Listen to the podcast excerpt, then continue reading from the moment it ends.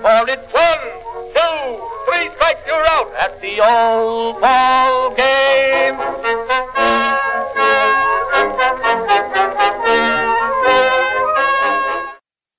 Welcome back to Short Hops and Tall Tales, a Pitcher List podcast highlighting the weird, funny, and bizarre elements of baseball that make America's pastime truly special.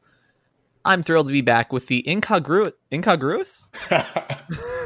I thought I'd try to throw you off with a fancy word. No, consider consider yourself uh, successful. Wow, uh, Incongruous. I, I actually, I'm a huge word nerd, and, and so I'd like to. What's that mean? So in- incongruous is like it doesn't quite fit. Oh, Just a little bit off. okay. I think we're both a little bit off. I think Yeah. short hops and tall tales in the you know grand scheme of the Pitcher List podcast network. We're definitely the. Uh, The incongruous uh, podcast. Yeah. I agree. I take pride in that. You know, it can't be all fantasy all the time. Um, I was going to go with festive uh, because this episode is uh, coming out on Christmas Eve. So uh, happy Christmas Eve, everybody! And, and Hooray! hooray! Um, hopefully, we get a new CBA under our, our Christmas tree. Yeah, and hopefully Um, James Webb launches successfully. yeah, yeah. I yeah. Uh, that's a whole that's a whole different subject. I'm gonna smile and wave through that reference. Uh, Brandon, uh, what are we talking about today? So we got a couple of things we're going over, Noah. Uh, the first topic is the College of Coaches and what weird thing happened in the 1961 Chicago Cubs season. Uh, then we move over to the pickle jar, fan favorites, and then you know, should time allow, we have the rent, extend, and cut. That is a lot of fun to play with. I I yeah, I mean I'm very excited because I like I told you before we we clicked the record button. Uh, I like going into your segments really not knowing a ton because it's just really fun. So and I know nothing about the College of Coaches, so I'm very very excited uh, for all that and what weird things didn't happen in the '60s. You know, My goodness. Yeah. but uh, before we jump in, we have some pickoff trivia. So for you, Noah, I, I kind of know the Oh, answer boy. here. So I'm going to throw this off to you. Four players have hit home runs while a teenager and after the age of 40. Can you name one or two of them? So I would be horrible on Jeopardy because I let you or I, I listened to the first half of that question and immediately heard teenager and I was like Juan Soto and then the second half came and I was like oh no Oh, no. Uh, There's more to it. hopefully uh so I'm gonna first work. uh first I think I can get a couple of these first Okay. guy that comes to mind um Julio Franco Julio Franco did not make the cut. No.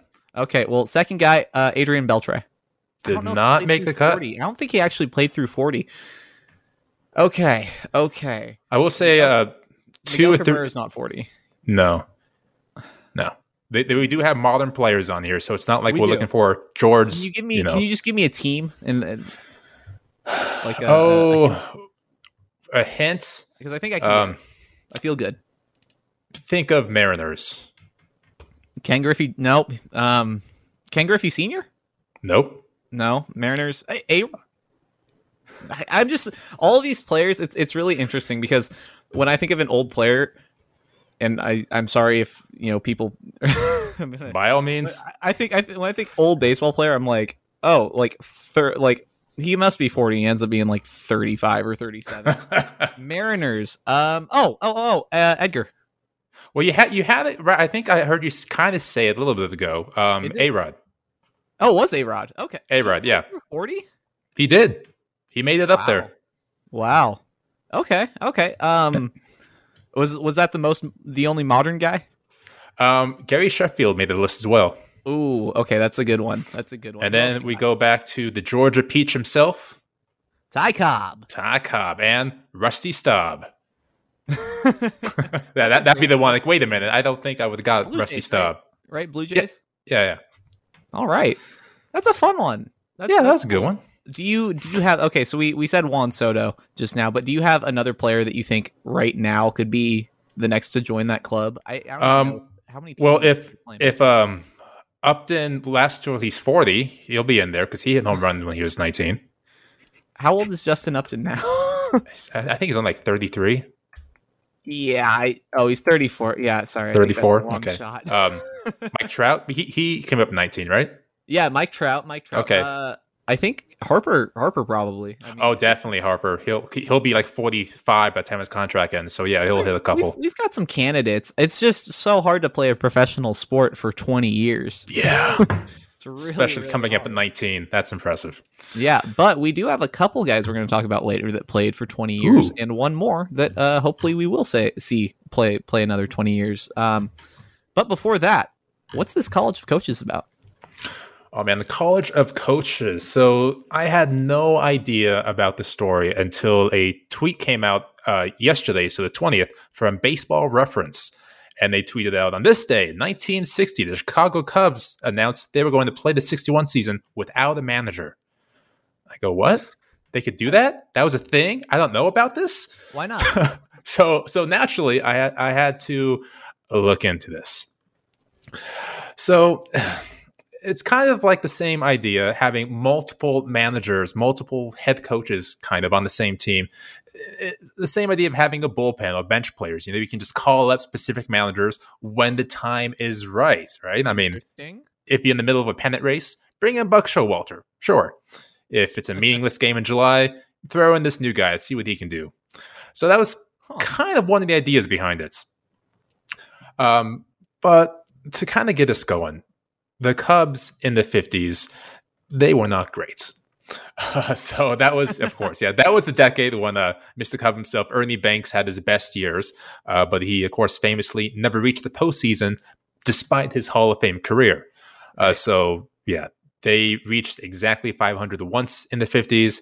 And besides Wow. that, they were very comfortably in the I- bottom half of the league each and every year. Bad, but they Yeah, they had- 500 once. Oh my Mhm. goodness! I think it was terrible. 46 was the last time they were over 500 for like a 16 year stretch, I want to say. Wow, that's that's tough. That's Pirates esque. yeah, that's that's like impressively bad. Lovable loses for a reason. You got to earn that moniker. yeah. Um, but of course, that was the 50s.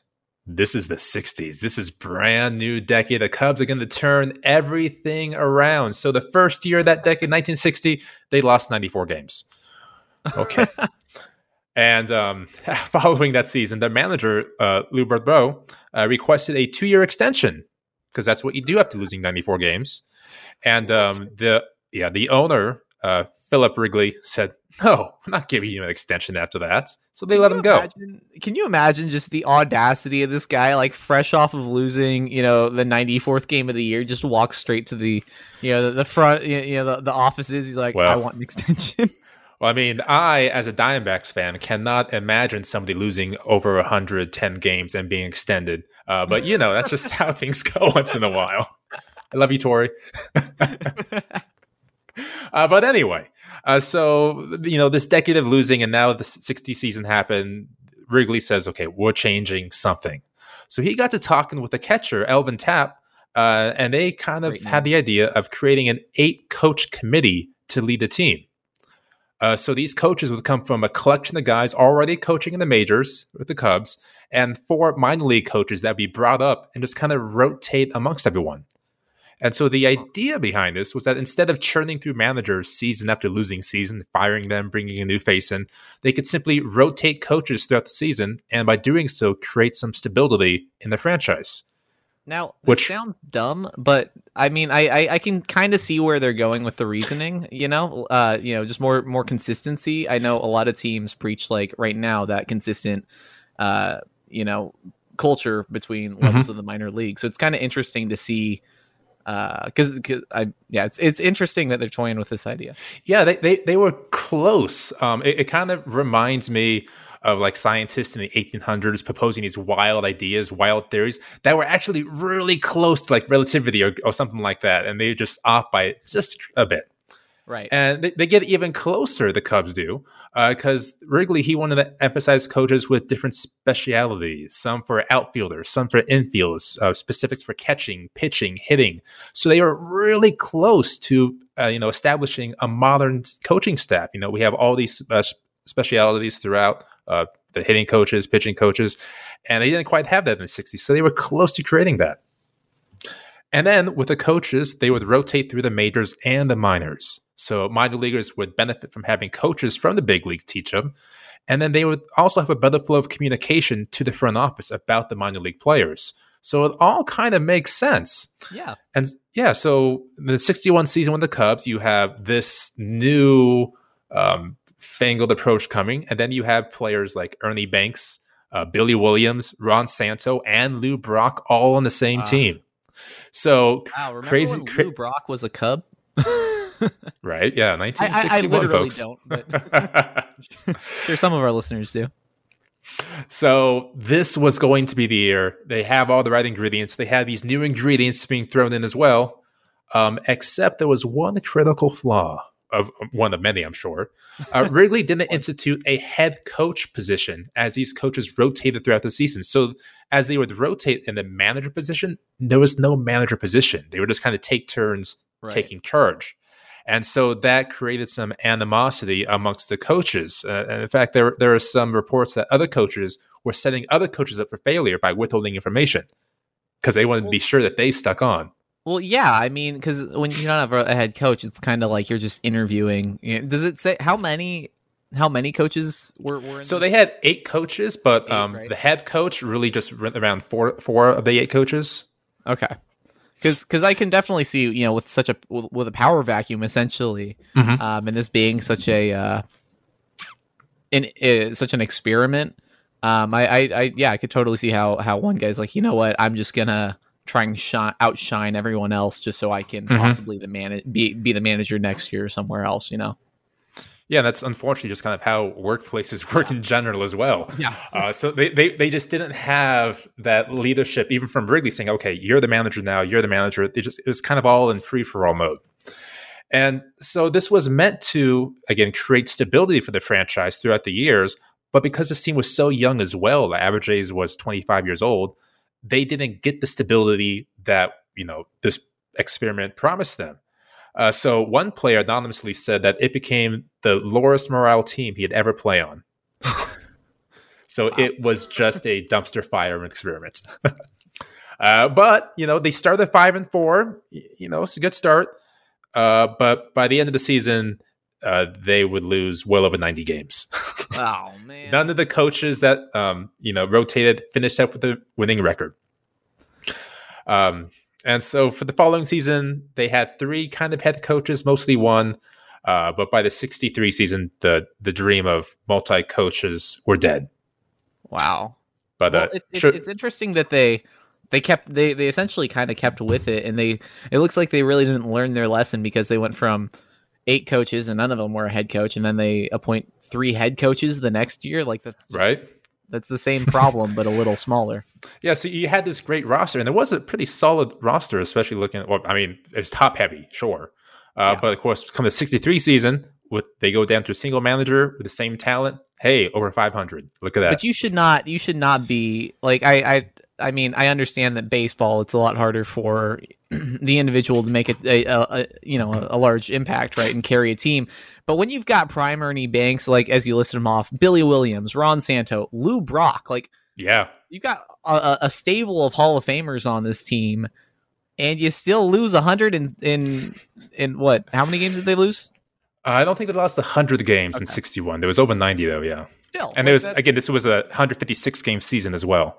right. Like you're wasting a year for, for of, of Mhm. you know all those Hall of Famers. And it, it was interesting as well going through these newspapers because you know sports writers would you know take gambles or laugh at the Cubs doing this experiment. uh, my favorite headline is um, "Our managers headed for extinction." Cubs decide the way to, to stop firing them is to stop hiring them. Interesting. Yeah. and then another odd thing I found from the 61 Cubs is that they had an IBM computer when at the time the computers were the size of like 16 city blocks. uh, they would try to compile stats as to, you know, batters against pitchers, home, away, day, night situations. And the idea was the manager would plug in these numbers and they would shoot out exactly what they're supposed to do in the situation. It's like, oh, that's kind of cool. I didn't know they were doing that in 1961. And I'm sure you had, and I'm I, I'm sure these these journalists, you know, had a very similar opinion. Is ah, you know, you're you're having a a, a city block computer, uh, you know, make your managerial decisions. Analytics are ruining the game. you know, hmm Yeah, it's kind of that that tone as well. Yeah. It's an interesting tone. Um, I'll probably throw that article up on the Twitter to check out too. Yeah. All right, so that is yeah, that is what was that? Just before we move on, do you think that with a couple tweaks, this strategy could be viable? We're gonna find out um, actually because I know I kind of ripped on the Diamondbacks earlier, but that's kind of what they're doing. That they want to institute this new philosophy of bringing minor league managers up to the majors and rotating the major leaguers managers down to the minors and kind of create that um that symmetry between the, all these organizations. That actually that is cool because Mhm. I mean a lot in a lot of ways the minor leagues are you know developmental for coaches as much as they are for for players. right? Absolutely.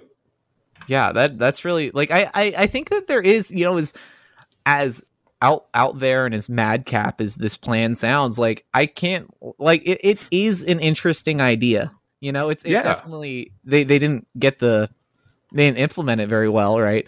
But I think that No. you know it's because over the course of a full season, how much does a manager really matter anyway, right? Right. Well, I mean, I'm, I'm- sure back in the '60s they had a different thought. Like, Yeah. you had a little Napoleon leading the team, and people were all for it. Um, but it's, it's a little different now. But yeah, certainly their head was in the right area.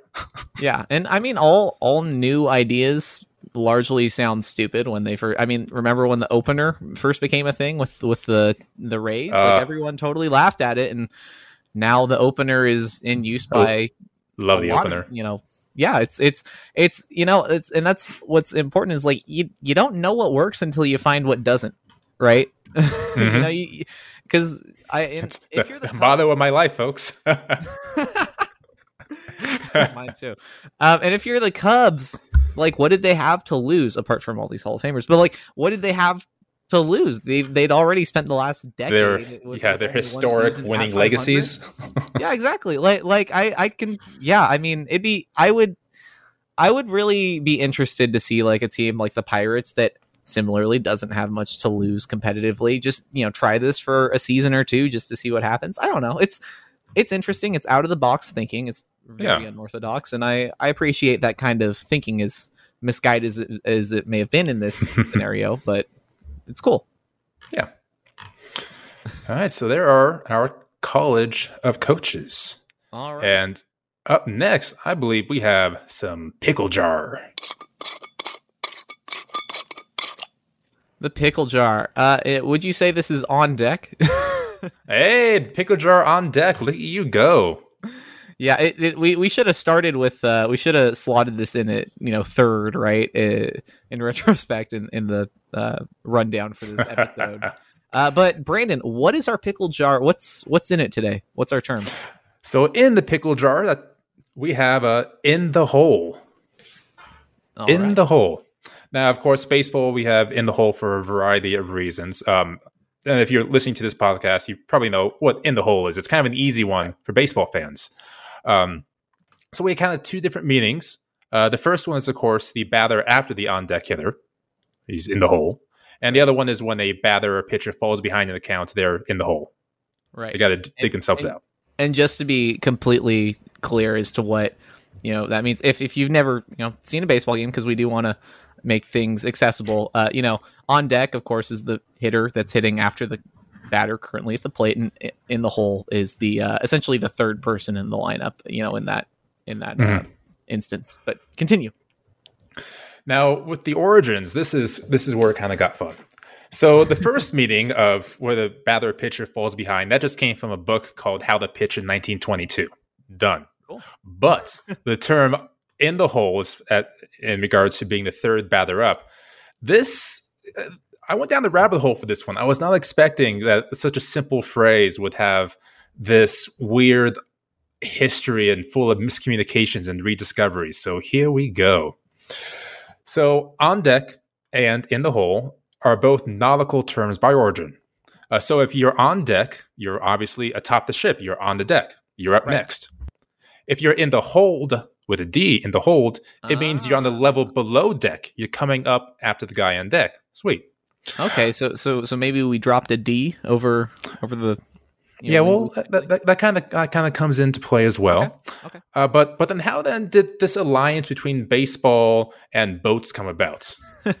right? Yeah. Oh. So that's where we go, we up to the This is good up to the corner of the country, Belfast, Maine, in 1872. So in that year, the Boston Red Stockings Baseball Club was barnstorming. They were touring the area as one does in 1872, and they played the local team, the Pastimes of Belfast. And I submit that is a beautiful name. The That is so Pastimes of. Belfast. We need we need to bring that back to where it's it's the people of you know the team of Yeah.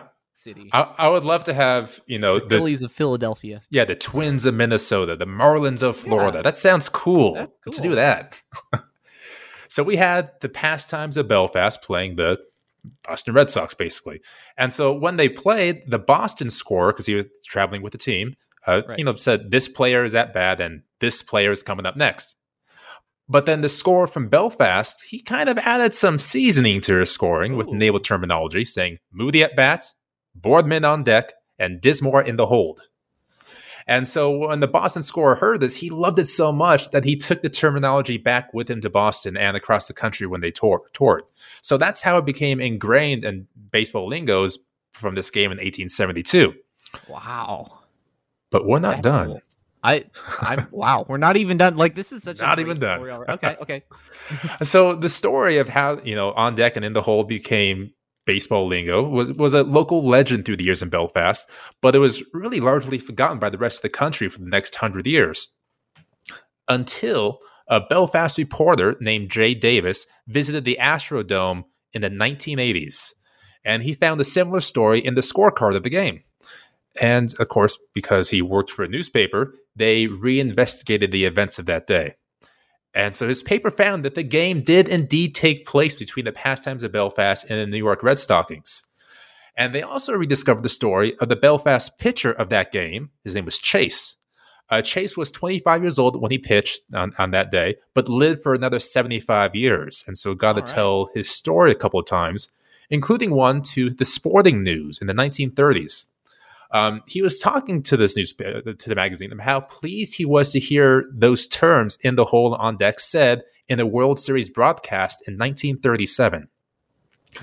and that is where legendary broadcaster Red Barber comes in. Uh, so Red was the first one to say during the game, you know, the phrases on deck and in the hole. Only in that World Series broadcast, he didn't say the nautical terms properly. He didn't say in the hold, he said in the hole. And it stuck. Oh man. So so today baseball has a mispronunciation of a nautical term to describe the order of batters. that might have been I think honestly that might be my the favorite for me one of the favorite pickle jars we've done because it takes such a a term that I've never even thought about in the hole as being No. even necessarily like a baseball term because I use it for everything, right? Mhm. Like that's in ah that both Yeah, I- I thought- I thought for sure in the hole was going to be like, well, he's in the dugout, he's kind of below the ground, he's just in the Yeah. hole. That makes sense. Duh. No, it was, a, it was a it was a whole history that was absolutely fabulous to read about. and just as like a kind of like a linguistics nerd myself like i just love i love when terms just get bastardized over the years and, and Mhm. misused and turn into something a little different and a little weird like and red we get red barber in this story the, just the legendary My broadcaster goodness. Oh this had Yeah. everything Yeah, 1872 to the 1980s in the Astrodome, Red Barber, mispronunciation. I love this story right. so much. all right now now here's here's my challenge to you brandon Yeah. what other nautical terms can we can we apply to baseball right now Like- well, like, we, we have to we have to put the poop deck in there somehow. oh um, the poop deck what would the poop deck uh, the bullpen. or you know, you know, you know what? The the the, the poop deck should be uh, the ground of the dugout after a game with all the seeds and spitting and gum stuff. That's that's a good poop deck right there. Yeah, swab the poop deck. Well, Uh-huh. well, I think okay. So how do the pirates not have a seating section called the poop deck? Guys, guys, get on I'm it. just, I'm just gonna Three Rivers Stadium. Come on. Or what are they called take- now? Not Three Rivers. Um, PNC, PNC, PNC. Thank you, Yeah. I'm gonna take every opportunity to say poop deck in this episode. my man. um, that's good. I think I think a good like, uh, maybe like a good nautical term. Like, uh, I'm thinking. I don't like, know like many nautical nest? terms. Like a crow's nest could be could be something. Uh, maybe well, we have- maybe that's where uh the guy with the telescope hangs out in center field. oh, there you go. See, well, we did talk about the catbird seat in the earlier right. episode. So catbird, right. crow's nest, probably be about the same thing.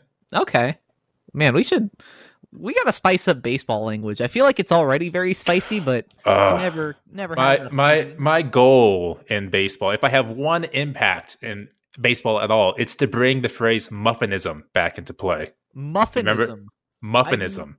I, think I think you might have mentioned that, but please, can you can you refresh for for our fans? Yeah, so muffinism um, is derived from the term muffin. So muffin was like a backup player that played on the backup team in the 1860s. And so when the team was playing poorly, it was like they had a bunch of muffins on their team. So a journalist called it muffinism. So if you're playing poorly, that's muffinism play I right just, there. I don't understand the the negative connotation that comes attached with a muffin. Like I love muffins. I don't know either. That's such a great uh I think I think our goal, Brandon, our ultimate goal for this podcast is to get we need to we need to get a term we need to coin a term that gets picked up by by mainstream baseball. Like like i think if we ever had like a a broadcaster use use uh the poop deck on a on a broadcast i think we've made it right? we, we, we, we would have made it. You're right. Yeah we'll, we'll have to start like a, a social media campaign and and bring back the poop deck. Yeah wow. Well that was great man. You came came with some heat today with the the first two stories there.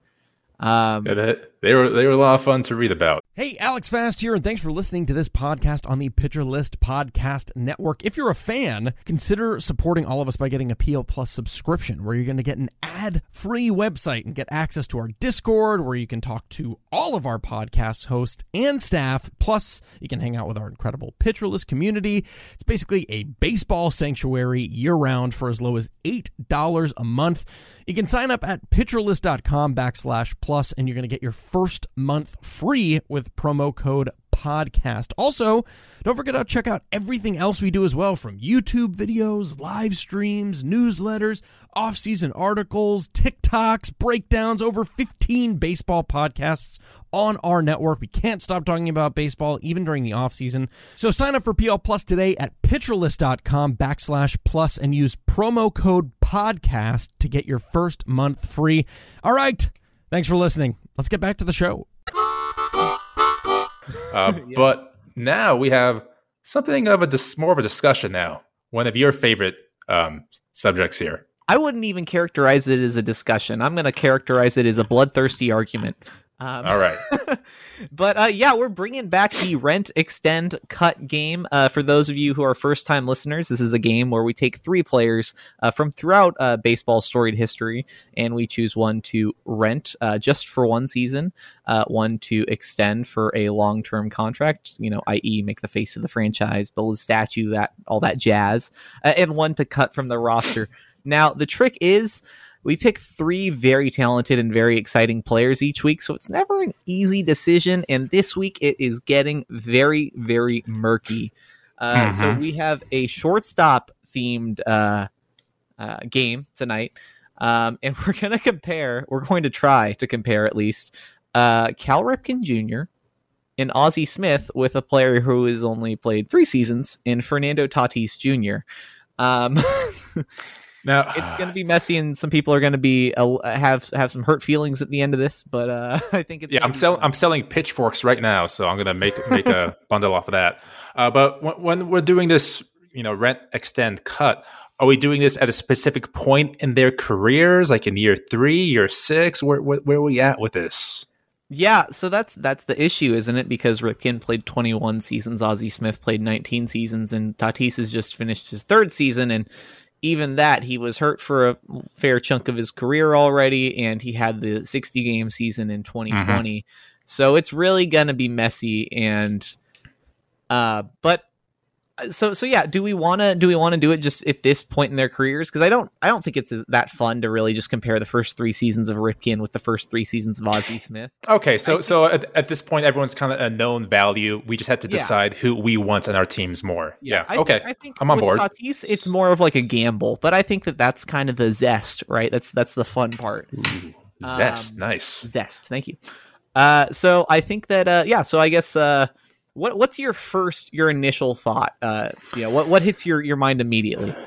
So immediately, I love players that flash the leather. I love yeah. those slick fielders. They just make me all sorts of happy.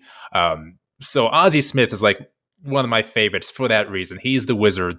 Uh, I want him on my team at all times, even if he was only average with the bat a couple seasons. I, I want that glove and shortstop, man. I want that beauty. I want to watch that game every day. That's who I want. Would you would you consider like a little bit of a sidebar, but that's kind of what this conversation is about, right? Remembering players. But where would Ozzie Smith rank for you in terms of just best fielders ever? Like, is he number one? Um, it's hard because you know different positions. It's very hard to compare. Uh, but just completely completely off the top of your head, is there anyone that you think is a better a better Well, I think- than Ozzie Smith? I think going by the stats, I think we talked about this last week. Greg Maddux, technically. Yeah. Can't argue with. Uh, he had 18 Gold Gloves. Uh, Ozzie Smith only had 13, so uh, bit of a scrub. I um, well, Ozzie Smith, um, Andruw Jones. I think about him a lot in center field in his Okay. peak. yeah. Um, yeah. I, he was a wonderful center fielder that was just amazing to watch. and while we're on the Jim Edmonds, yeah. Um, um, Mike Schmidt was a pretty good fielder, but I don't think he was in the same league as Smith. uh, and you got at third base. Got to talk Brooks Robinson as well. Brooke, that's who I was thinking about. Brooks Robinson. Yeah, that's the guy I wanted. Um, and of course, you got folks like um, Oscar Charleston up in Right. center field as well, right. and Yadi Molina for catcher. yeah, yeah, for sure. Like it's, Or Johnny it's- Bench it's for that matter, yeah. compare these guys, but uh, Mm-hmm. Yeah, a lot of yeah, definitely he's he's in the conversation. Um, so, so really quick sidebar to a sidebar. Uh, I, I play a lot of out, out of the park baseball, and they have this you know, right. game where you can take players from all different eras and throw them on the same team and say they compete against other players that are doing the same thing. Uh, Right. My team specializes in fielding and speed, That's cool. so I, I do have an Ozzie Smith and Andruw Jones uh, playing on the same team. who who it's a lot of just, fun. just just real quick, what are what are a couple of the other names on your your Oh, squad? Brooks Robinson as well. Uh, Lou Gehrig, I managed to get at first, um, and a cool Papa Bell and right. So it made me Oh, very cool happy. Papa Bell. Ah, yeah. I the I, I I need to put more time in their their ultimate team mode because I, I I played a little bit and then Satchel Paige was too expensive for me and then I kind of lost. Yeah, I mean. I, I have the exact team I've always wanted, and I'm just doing okay. So I, I, I can take a leave it at this point now. I, I, I got my team. I'm I'm good. I don't think I need to play right. that game mode next year. But out of the park baseball, guys, go check it out. but Ozzie Smith back to back to shortstops. We got Ozzie Smith. Uh, how do you feel about Cal and how do you feel about Fernando? so, of course, if Ozzie was the speedster, nearly 600 stolen bases in his career, uh, Ripken is the opposite. He's the power guy. Um, this was Noah's favorite fact. How many in his career? How many stolen bases did Ripken have? So just just very quickly, just you know, getting the tail of the tape for these three players. I had no idea that Cal Ripken. Like I knew he he didn't steal bases, right? But Mhm. only 36 stolen bases across 21 seasons is kind of absurd, right? Uh, the most 36. bases, yeah, only 36. Uh, the most bases Cal stole in a season uh, was six in 1991 when he was 30. Wow.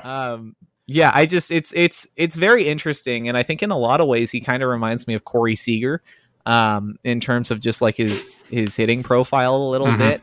Uh, but yeah, And- it's it's cool. And Ripken was really he broke the prototype of a shortstop. You know, typically you had your Yeah. Ozzie Smith, your, your short fast guys and a- shortstop.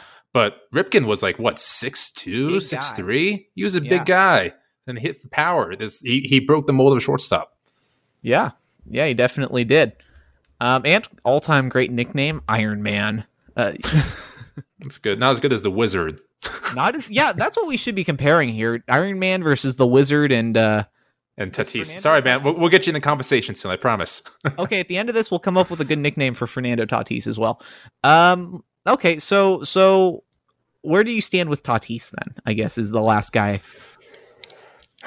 so, like, like you said, he's been injured. 2020 happened. It um, when he plays, it's brilliant and fun to watch. It feels like he's kind of the mix of Ripken and Ozzie. You know, he he Okay. he's the, the fast player who also hits for power. Doesn't quite have the great glove that Smith does. Uh, but he, he- he's like the happy medium, if you will, between two Hall of Famers, which is not a bad place to be at all. yeah, that's pretty pretty sweet place to be, I'd say. And I think that's a very interesting point because Yeah, I mean, I, I can't really argue. He he is a very slick fielder, and I think that once he with a little more, you know, some more reps uh, and and a little more experience in in you know the league, I think he will kind of improve. Because what I see a lot when I watch Fernando Tatis Jr. play is he'll make an incredible, just the most athletic play to snag a a ball in the gap or track something down, and he'll just get up and fire it, and it'll go into the dugout, right? like he He's- set us up be- so well there. He is nothing if not an entertaining fielder because he Mhm. he makes these incredible superhuman plays and then just rattles off just garbage throws Yeah, sometimes. and And- Isn't there talk about moving him to the outfield as well? Uh, yeah. So there was talk uh, last season. He actually did play a couple game, uh, uh, some games in the outfield last season. Uh, but that's also because of his shoulder. Um, he's uh, Oh, he's- right. He's got had shoulder Ugh. issues that uh that have It's terrifying. uh, kept him out of the game for you know a significant amount of time. Yeah. So they want to save his his bat and prolong his career. So we'll see if he sticks at shortstop, if he Yeah. moves to the outfield or possibly third base. So, so with all that in mind about Tatis working on potential here, do you rent, extend, or cut Tatis based with, Okay. with these other two? So I I'll, I'll give my my my uh, you know I I guess immediate thoughts on these guys. I got to shout out Ozzie Smith because I think that if you can go out on the field and do a backflip, that's huge. Like that's that's that's an intangible right there. All this Oh, talk so- about clubhouse leadership, not enough talk about backflips. Backflips. That's what we need. So right before this uh, podcast began, Noah was putting up the stats for these three guys, and I started looking for how many backflips did Ozzie Smith do in his career, and I couldn't find a number. Maybe very angry that no one actually went down and tracked all of these, but. Opening days, you know, big holiday games, all star games. It's got to be a couple dozen, I think. Yeah, I mean, he still holds the record for uh, Major League uh, bar, which is backflips above replacement. Hey, nice. But um, anyway, uh, yeah. So I also so in looking up Ozzie Smith, obviously I knew he was a phenomenal fielder, and I think probably the best we're ever gonna see at shortstop. Um, I didn't know, like I knew he was fast too. I didn't know he stole almost 600 bases. Mhm. Uh, that is really, really impressive. Uh, and yeah, he was a below average hitter for his career. Uh, only had a, a 90 WRC plus. yeah, that's not terrible though. It's that's serviceable. Like, that's passable, especially when you're giving, you're stealing that many bases and you're giving such an impressive, uh, you know, display of athleticism in the field. And not only that, but he didn't strike out very much either. He only struck out five and a half percent of the time over 19 seasons. Like, granted, it was a different, a different, uh, we had a different approach to strikeouts uh, when Ozzie Smith played than we do today. But that's incredible. That's a really, really important stat as well. So some comparison there: five point five percent K for Ozzie, uh, ten percent for Ripken, and twenty seven percent for Tatis. It's just different eras they played in. yeah. I'm, Uh, I'm sure Rip. I'm sure Ripken would be up above twenty five if he played in today's game. Yeah, and and so really the crux of this this conversation for me is what do we expect from Fernando Tatis Jr. Uh, moving forward, and do we think that he's going to be healthy enough to compete with these guys? Because yes, he's a phenomenal ball player, but it's he's only played three seasons, and we're comparing him to two bona fide Hall of Famers. And, and and yeah, not just like not just like Hall of Fame. These are like if not inner, like near inner circle Hall of Famers. That's how I- good these guys are. I would totally argue that that Cal Ripken is is on that inner circle. If, if he's not inner inner circle, you know, with Ty Cobb and Babe Ruth and and those guys, he's he's like the next rung, right? Yeah. So, what what what th- thought in my mind is that if we're trying to project Tatis, we can give him a great career. We can give him an amazing career, but will he have a career better than Ripken and Ozzie Smith? If for conversations here for the rank extend cut, I gotta say no. I gotta cut Tatis. Sorry, man. Interesting. Okay. Okay. And that's that's why we're debating this because I think, you know, I, I think it's probably unfair of me to just say to to expect Fernando Tatis to continue this production for the next 17 years of his career. Yeah. Hopefully, we get that many from from Fernando.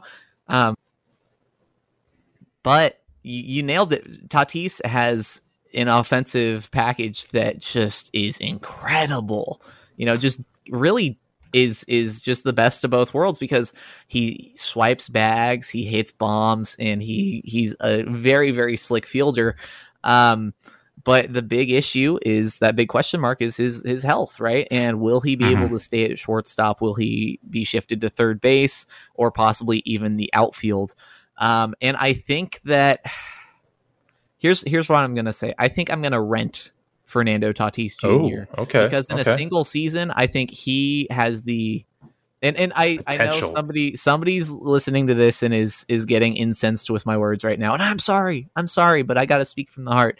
Um because honestly, I think Fernando Tatis has the highest offensive ceiling of the three. I I and that's that's I understand Ripken um, had some amazing years. He cleared 140 WRC yeah. plus uh, four times in his career, including when he was 38, which was pretty pretty incredible over 86 games. But still, um, so I think I'm gonna go with Tatis on just just a rental, just of because of how. Excuse me. Okay. So that means you're going to cut one of the two Hall of Famers. I am, I am, and I'm sorry um, if somebody from the Baseball Writers Association is hearing this, please don't take away my Hall of Fame vote. And but thank you for listening. Twenty years. uh, but uh, I think I think Tatis is the guy who I think he's really the X factor, right? Um, and that's obviously these guys are all amazing players, so that goes without saying. But I think that if I am in the playoff hunt and I want a player who's going to drastically change my team, um, with with five tools, I gotta go with I gotta go with Tatis. Um, okay, and rolling the dice. I like it. I, am rolling the dice on him uh, because I think. Well, I think I said I think he's just got the high the higher ceiling in an individual season. Yeah, no, I I will say that he has the potential to be better than Ripken offensively. Obviously, already better than Smith. Sorry, guy. Yeah. um, but yeah, it's a it's a big it's a big if it's big potential. Oh, if it if it pans out, he'll be an amazing uh, play. Here he is. He's so much fun to watch, but he's got to get through those injuries, and I'm excited to see if he does. Here's the thing: in a rental, I just need the one season from him, right? Uh, or you might I, just I'm get not, half I'm a season not, from him. Or yeah, exactly half a season. I'm not looking for the the ten year career. Okay. Uh, you just know, want those I, fireworks. I, just, I, I, want the fireworks. I, I need to get over the hump and get the pennant, right? right? So I, I respect that. Renting Tatis uh, and I, I I'm I'm pretty satisfied with that reasoning. Uh, okay. If if you disagree, please feel free to flame me on Twitter. We can have a, a spirited debate. Um, now this does complicate the next question, which is who's getting cut, Cal Ripken Jr. or Ozzie Smith? And we haven't talked about it yet. We briefly mentioned his nickname, but Cal Ripken Jr. is called the Iron Man for a reason, and that's because he played 2,632 consecutive games. Now, when you think about that for for just a, a quick minute, um, that means that Cal Ripken Jr. You know, there's 162 games in a season, right? Uh, Cal Ripken Jr. did not miss a game for what about like 10 years uh, you know more i think it was more than that yeah more more than 10 years right and it's it's incredible to just like any like not getting hurt just just like he never and, and, there's so many ways to get injured in baseball that are completely like you can't you know plan around right? Like you can stretch all you want yeah but sometimes in the head with a fastball you're yeah. going to be on the ground or right? on like, your off uh, day you can play guitar hero and bring a hand. It, it happens. Exactly exactly. And so i think if you really want consistency and you want that guy who is going to anchor anchor your team for two decades and and be show up every single day you got to go ripken but I just really have a have have an issue leaving a guy who can do backflips off of my team. I'm driving that joke into the ground. But Ozzie Smith, let's talk about Ozzie Smith really, really quick. Let's talk Ozzie about Fred Bird. yeah. Um Ozzie Smith is is I I will maintain is is probably the the greatest fielder we're ever gonna see. And, you know, if you look at his career, if you you know, that's that's what got him into the Hall of Fame right? Like it's it's it's not for his hitting prowess. You know, yeah, he stole a ton of bases and that definitely helped. But Ozzie Smith was so head and shoulders above anybody else. I you know, I'd put him over uh, you know, any of those those defense first shortstops that come come up in these conversations. Oh, yeah. Uh, Vizquel is one of them. Um, just I mean, I put him over him for many reasons, but uh Ozzie Smith, and and I I gotta I gotta stick with my guns. You know, he, he was he's he was a Cal Poly Mustang, a Cal Poly kid as well. Um, I just can't I can't get around Cal Ripken Jr. I think I got to go Cal because he can't Okay. because here's I- my deal if i if i'm if i'm using the logic that you know i want fernando tatis for uh you know just a rental half a season to kind of mitigate that injury risk and get the uh you know the the the power potential you know the offensive potential from him i gotta kind of use that same line of thinking for cal ripken for keeping him around for an entire career you know uh Mhm. build making a statue of him and that he is gonna i think you know he he's the best investment he, I, that's a bad word to use with with baseball players but he's the best uh best player i think for a long term uh you know contract I- out of out of these three So I, I- do see where you're coming from with the rental, especially with Tatis. There, he'll he'll, he'll give you the fireworks over half a season if you get him at the trading deadline. Um, so I do understand and appreciate that. Um, however, there's still a gamble what with injuries. Uh, Ripken, you know exactly what you're getting as a rental. exactly You, you pick, pick him up at the trade deadline. He's he's gonna hit you know two two ninety for you easy at the end of the year, and he'll be there every single day with you know pretty pretty good defense. Yeah and and that's the thing is is the end of the day none of these players are bad players and that's that's No. what makes this a hard hard conversation to have and a lot of it like we said it does boil down to personal preference um it's just yeah i i yeah. All right. so you are going to um, rent. Tatis, i'm sorry extend Ripken, and cut Ozzie. All Yeah. right. I I will be keeping Ozzie because I love him forever, always, of course and for all of eternity. Um, I'll rent me some Ripken to get me that solid offense and stable, uh, you know, stability there this season. And Tatis, you know, uh, I got to cut Tatis, and that hurts. Yeah, I mean it's it's I like these conversations because they just make me upset by the end of them. like, why You can't we just have three shortstops on the same team, guys? It's, I'll be let's do staring, that. I'll be staring holes in my ceiling, going, "Oh man, I should have kept Ozzie Smith." What am I thinking? Uh, all night tonight. Um, but I think okay, just just real quick. I think I think we both have solid reasoning that we've outlined. Yeah. Um, but I did promise. So we've got Cal, the Iron Man Ripken. We've got Ozzie, Oh, that's right. of Oz Smith. What are we calling Fernando Tatis Jr.? I feel like the phenom is too easy. Mm, that's Right. too easy. Um, and I know people call him Nando uh, because you know his first name's Fernando. Oh my goodness, guys! And Nando's chicken is some of the greatest chicken out there. You go find yourself a Nando's chicken, so that makes sense. I, hmm. I think it's. I think the key to a great baseball nickname is alliteration, like the Sultan of SWAT, right? Mhm. Um, hmm. We're gonna have to like cut out twenty minutes of us going, hmm. Uh, oh, for I don't sure. know. Yeah, we're gonna. the the audience won't even notice. Uh, okay. We're gonna spitball.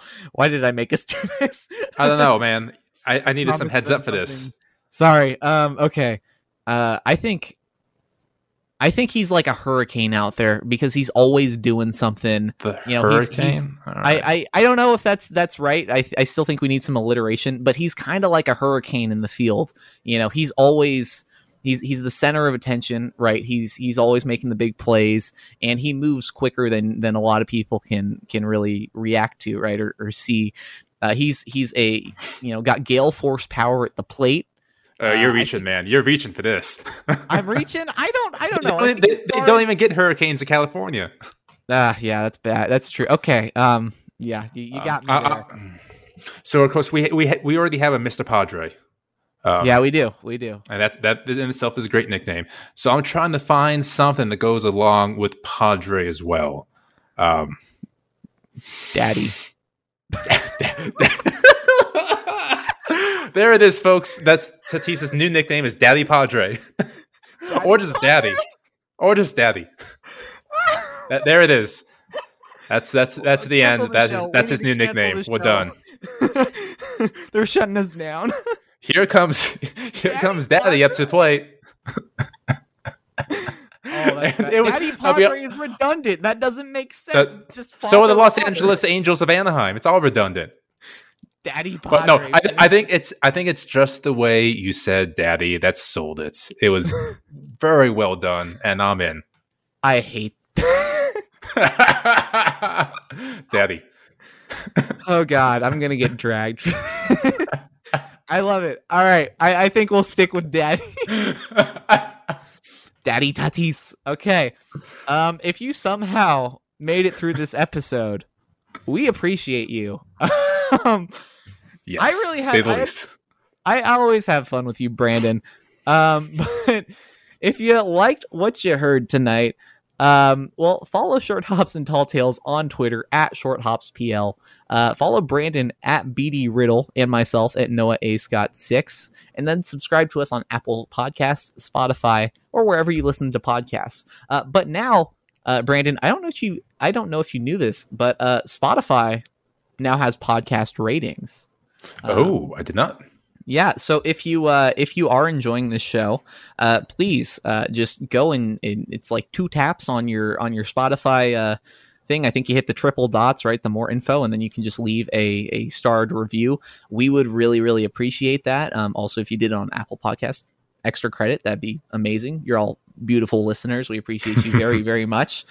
Um yeah so uh you got anything else brandon Um, everyone have great holidays. Stay safe. yeah yeah stay safe out there have a have a uh, very very festive uh, end to your your year and wow i guess we'll see i'll see you well i see you in 2022 brandon That's kinda weird to think 2022. Yeah, b- by then James Webb will be in space. all right um that's yeah wow 2022 that's that's cool i'm i'm, The I'm future is now, old man. The future is now jeez what happened? I remember all the hope we had going into into this decade No, no. Hope is a legend. Hope is a, a, a forgotten story by now. hey but i have hope that baseball's gonna come back and give me something to Oh, uh, to watch soon. But uh, anyway, for Brandon Riddle, I'm Noah Scott, and this has been the incongruous Short Hops and Tall Tales podcast. See you next time.